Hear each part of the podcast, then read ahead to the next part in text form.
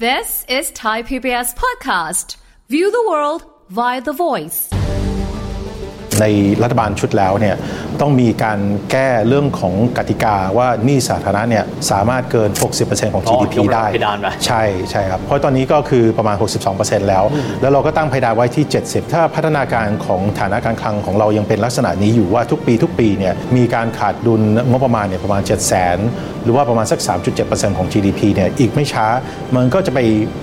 อยู่ตรงเพดานประมาณ 70%นะครับเอ่อทางการเนี่ยต้องหาแหล่งรายได้มากขึ้นนะครับเพื่อทำให้เรื่องของการขาดดุลการคลังเนี่ยมันอยู่ในเอ่อลักษณะที่ยั่งยืน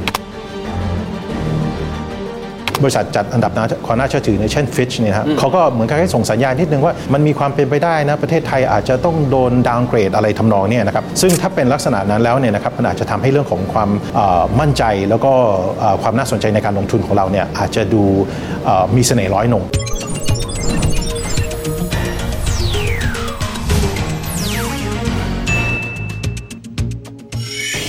สวัสดีครับ ยินดีต้อนรับเข้าสู่เศรษฐกิจติดบ้านนะครับ ใครก็ตามนะครับที่มีการลงทุนนะครับในหุ้นต่างประเทศท่านต้องฟังทางนี้ เพราะว่าก่อนหน้านี้ไม่กี่เดือนนี้นะครับสรรพากรเองเหมือนกับมีการออกนะครับประกาศว่าในเรื่องหลักปฏิบัติของเจ้าหน้าที่ ใครก็ตามที่ไปลงทุนต่างประเทศแล้วเกิดมีกำไรขึ้นมา และเอากำไรนั้นเข้ามาอย่างราชอาณาจักร จะต้องเสียภาษีนะครับบวกเข้าไปกับภาษีเงินได้บุคคลธรรมดาของท่านด้วย เรื่องนี้ออกมาเป็นประกาศแค่ A4 เท่านั้นเองนะครับและจะส่งผลกระทบมากน้อยขนาดไหนและอย่างไร คุยประเด็นนี้กันนะครับกับผู้บริหารงานวิจัยเศรษฐกิจ และตลาดทุนธนาคารกสิกรไทย คุณกอบสิทธิ์ศิลปชัยพี่กอบสิทธิ์สวัสดีครับพี่สวัสดีครับดรเวครับพี่กอบสิทธิ์เอาเบื้องต้นก่อนคนเห็นประกาศมันสั้นมากนะครับก็เลยไม่รู้ว่าคืออะไร สมมุติว่าเราไปลงทุนปั๊บ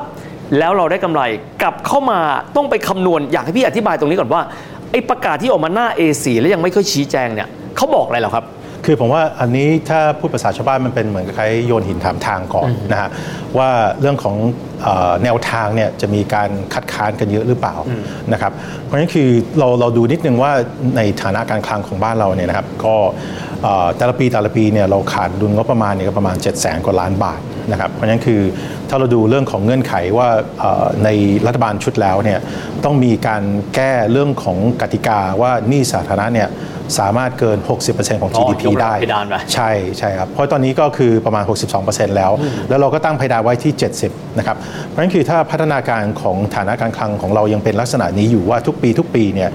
มีการขาดดุลงบประมาณเนี่ยประมาณ 7 0 0 0 0 0 หรือว่าประมาณสัก 3.7%ของ GDP เนี่ยอีกไม่ช้ามันก็จะไป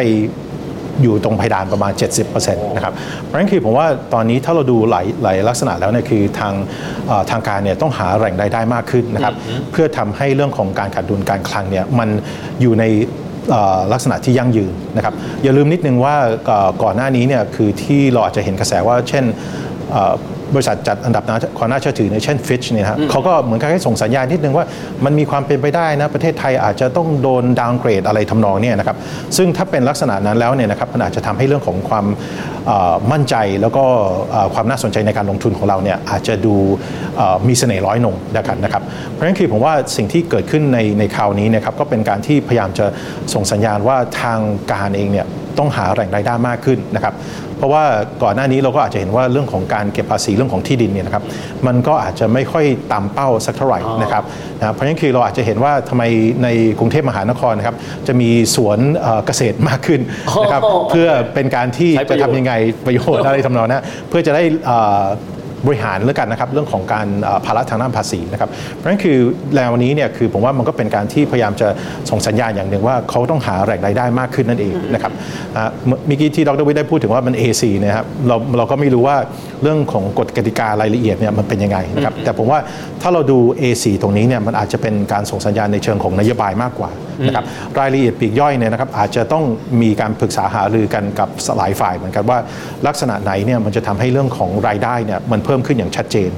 แต่ถ้าสมมุติว่าทำไปแล้วก็รายได้ไม่ได้เข้าเป้าอีกทีนะครับผมว่าทางการเนี่ยอาจจะต้องไขเอ่อไขไขก๊อกมากขึ้นนะครับว่าจะทำยังไงให้รายได้เนี่ยมันเข้ามา มันอาจจะขยายวงกว้างมากขึ้นหรือเปล่านะครับตอนนี้เราอาจจะเห็นในเชิงของหลักการ ว่าเงินที่เคยอยู่ในต่างประเทศนะครับได้ผลกำไรแล้วเอากลับมาเนี่ยนะครับก็อาจจะเป็นภาระภาษีในที่สุดนะครับครับ ก่อนที่ผมจะไปถามว่าเป็นเพราะต้องการมาแก้เกมเรื่องที่ตลาดหุ้นไทยสร้างผลงานที่แย่ที่สุดนะครับในบรรดาตลาดหลักของโลกหรือไม่ ผมถามพี่นิดเมื่อสักครู่บอกว่า ต้องทำให้รายได้เพิ่มขึ้นอย่างชัดเจน ถามนิดนึงครับพี่ ปัจจุบันคนไทยนิยมการลงทุนในต่างประเทศเยอะมากน้อยขนาดไหน มากเพียงพอที่เขาจะคิดว่าเงินก้อนนี้ จะสามารถที่จะมาแก้ไขปัญหาสถานภาพทางการคลังได้ขนาดนั้นเลยหรือเปล่าครับโอ้ครับคือผมว่าเอ่อชมรมที่คนลงทุนในตลาดหุ้นนะครับเอ่อยังมีจำนวนน้อยอยู่นะครับเป็นเปอร์เซ็นต์ของ GDP ส่วนใหญ่เนี่ยเราอาจจะมีส่วนร่วมผ่านกองทุนรวมนะครับสมมุติว่าเช่นเรื่องของเออประกันสังคมนะครับหรือว่าทางด้านเอ่อเรื่องของประกันเอ่อเรื่องของ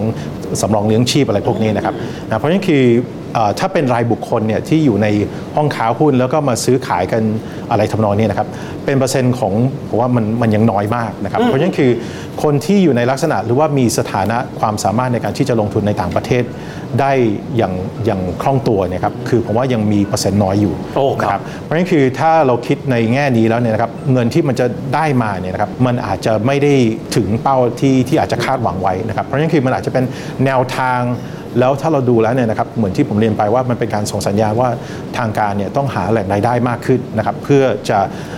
ชดเชย หรือว่าจะบรรเทาเรื่องของการขาดดุลงบประมาณนั่นเองผมต้องถามย้อนกลับไปนิดหนึ่งเพื่อคนจะได้เข้าใจด้วยทำไมที่ผ่านมานะครับบ้านเราถึงได้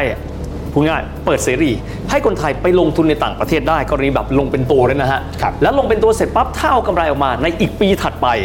ไม่โดนภาษีถ้าไม่ใช่ปีเดียวกัน ครับผม เบื้องต้นมันมายังไงตอน และตอนนี้ทำไมมันถึงได้กลับทิศกลับทิศเนี่ยเมื่อสักครู่ที่พี่กอบสิทธิ์บอกไปละครับแต่เบื้องต้นมันมาเหตุการณ์มันเป็นอย่างไรครับจนกระทั่งถึงมาวันนี้ครับครับถ้าถ้าผมเท้าความนะครับเจตนาหนึ่งก็คือว่าสมัยนั้นเนี่ยบริบทเนี่ยมันแตกต่างกันสักสิบกว่าปีแล้วยังครับพี่เอ่ออาจจะไม่ถึงนะครับตอนตอนที่เราจะเห็นค่าเงินบาทเนี่ยป้วนเปี้ยนอยู่ประมาณ 30 บาทต่อดอลลาร์แข็งค่าหน่อยแข็งค่านะครับเราจะเห็นว่าทางธนาคารในประเทศไทยเนี่ยจะออกมาตรการค่อนข้างจะเยอะทีเดียวนะครับ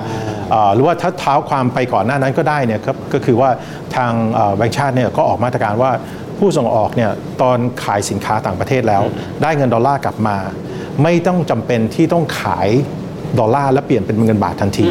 เพราะว่ามันจะทำให้เงินบาทแข็ง แล้วก็ในที่สุดเนี่ยมันก็จะลดสภาพคล่องของผู้ผู้ส่งออกใช่ไหมคครัรับบเพราะฉะนั้นคือตอนนี้เราก็จะเห็นนะว่าในระบบเนี่ยคือเงินฝากที่เป็นรูปสกุลเงินของต่างประเทศโดยเฉพาะเงินดอลลาร์เนี่ยครับมันจะมีมากเกือบสองหมื่นกว่าล้านเหรียญทีเดียวโอ้นะครับเพราะฉะนั้นเพราะฉะนั้นคือ เราดูค่าเงินวันนี้นะครับมันไม่ใช่30 บาทต่อดอลลาร์มัน 35อ่อนค่าลงไปเยอะนะอ่อนค่าลงไปเยอะนะครับเพราะฉะนั้นคือในสมัยนั้นที่พยายามจะเปิดประตูให้ไปลงทุนในต่างประเทศเนี่ยครับเพื่อให้มันมีความสมดุลว่าเงินที่เข้ากับเงินที่ออกเนี่ยนะครับให้มันมีมูลค่าใกล้เคียงกันอ่าโอเคเพื่อไม่ไปซ้ำเติมให้เงินบาทมันแข็งนะครับอ๋อนั่นคือบริบทนั้น ใช่ในครับสมัยนั้นเป็นบริบทนั้น แต่บริบทนี้ที่เราพูดไปนะครับ35 บาทต่อดอลลาร์ เงินบาทมันไม่ได้แข็งเหมือนเดิมแล้วนะครับโอเคดุลบัญชีเดินสะพัดมันก็ไม่ได้เกินดุลเหมือนสมัยก่อนครับหรือว่าถ้าเราเปรียบเทียบก็คือนักท่องเที่ยวที่ก่อนโควิดเนี่ยเราเคยมีถึง 40 ล้านคน ตอนนี้ปีนี้เราอาจจะได้ประมาณสัก 27-28 ล้านคน ยังไม่กลับไปเหมือนสถานภาพเดิมนะครับเพราะฉะนั้นคือผมว่าบริบทตรงนี้เนี่ยมันอาจจะเอื้อว่า ถ้า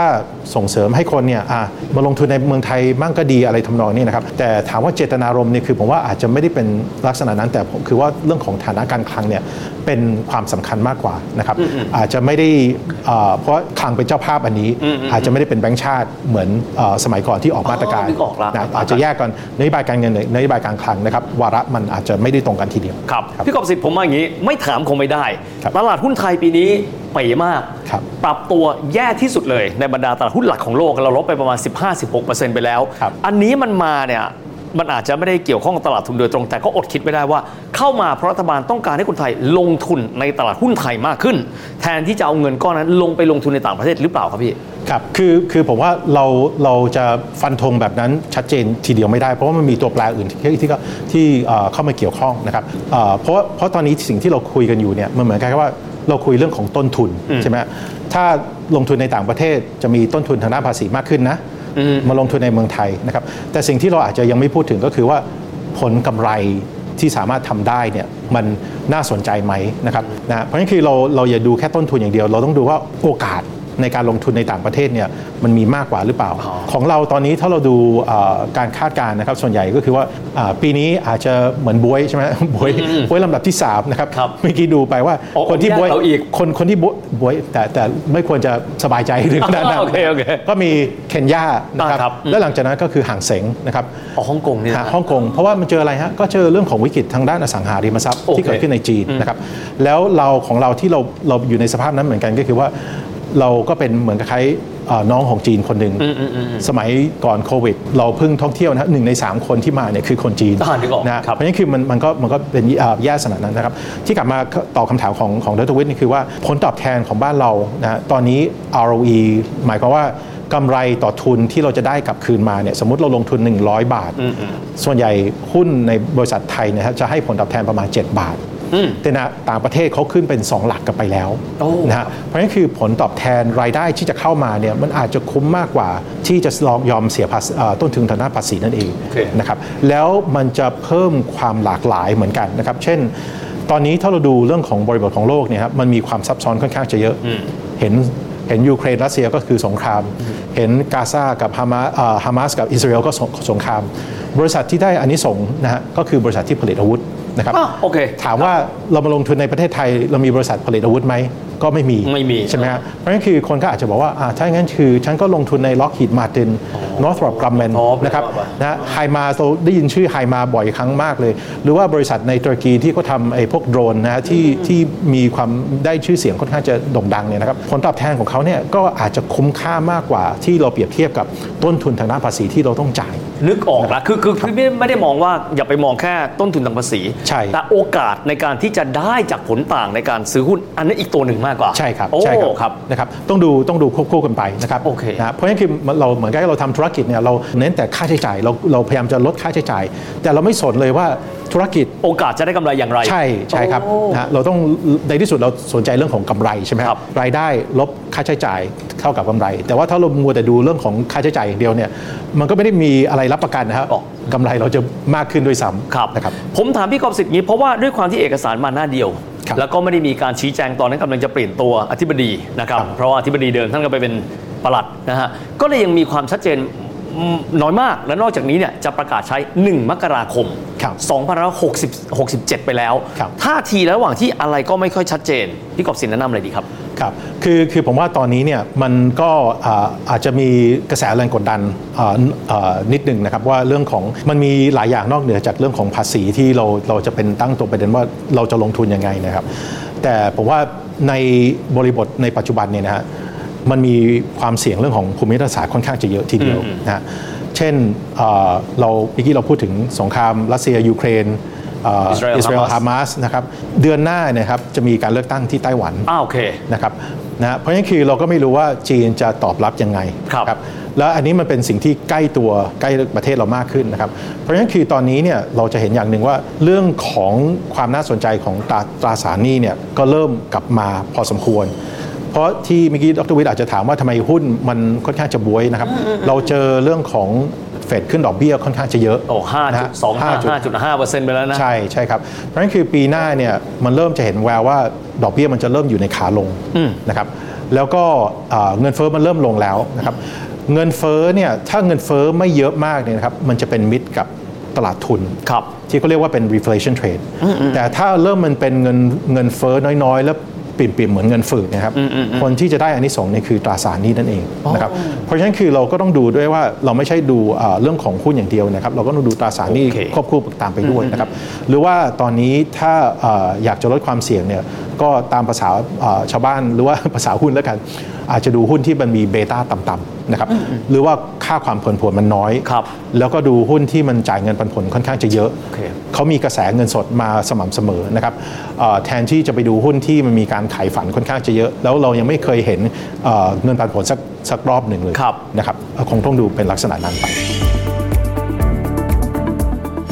โอ้โหโหพี่ต้องบอกว่าเปิดโลกทัศน์มากนะครับ เพราะว่าคุยกันมาเราอยู่ในบริบทของสินทรัพย์เสี่ยงอย่างหุ้นตลอดเวลาเลย แต่ว่าคงไม่ใช่แค่นั้น เพราะว่าจริง ๆ แล้วผลิตภัณฑ์การลงทุนไม่ได้มีเฉพาะสินทรัพย์เสี่ยงใช่ท่ามกลางบรรยากาศแบบนี้เรื่องของ Fixed Income เรื่องของตราสารหนี้สำคัญนะครับเพราะช่วงนี้เนี่ยไม่เหมือนกับ 20 ปีที่แล้วหลังเลมอนบราเ e อร์โลกแตกต่างไปโดยสิ้นเชิง วันนี้ต้องขอบคุณพี่กอบสิทธิ์มากมาคุยกับเราขอบพระคุณมากครับพี่ครับยินดีครับขอบคุณครับ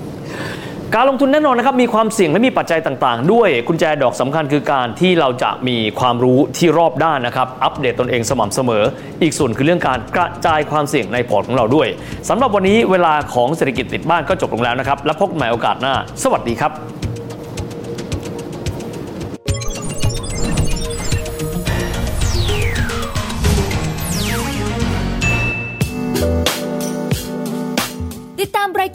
ายการทางเว็บไซต์และแอปพลิเคชันของไทย PBS Podcast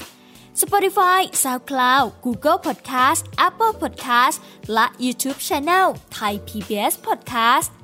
Thai PBS podcast. View the world via the voice.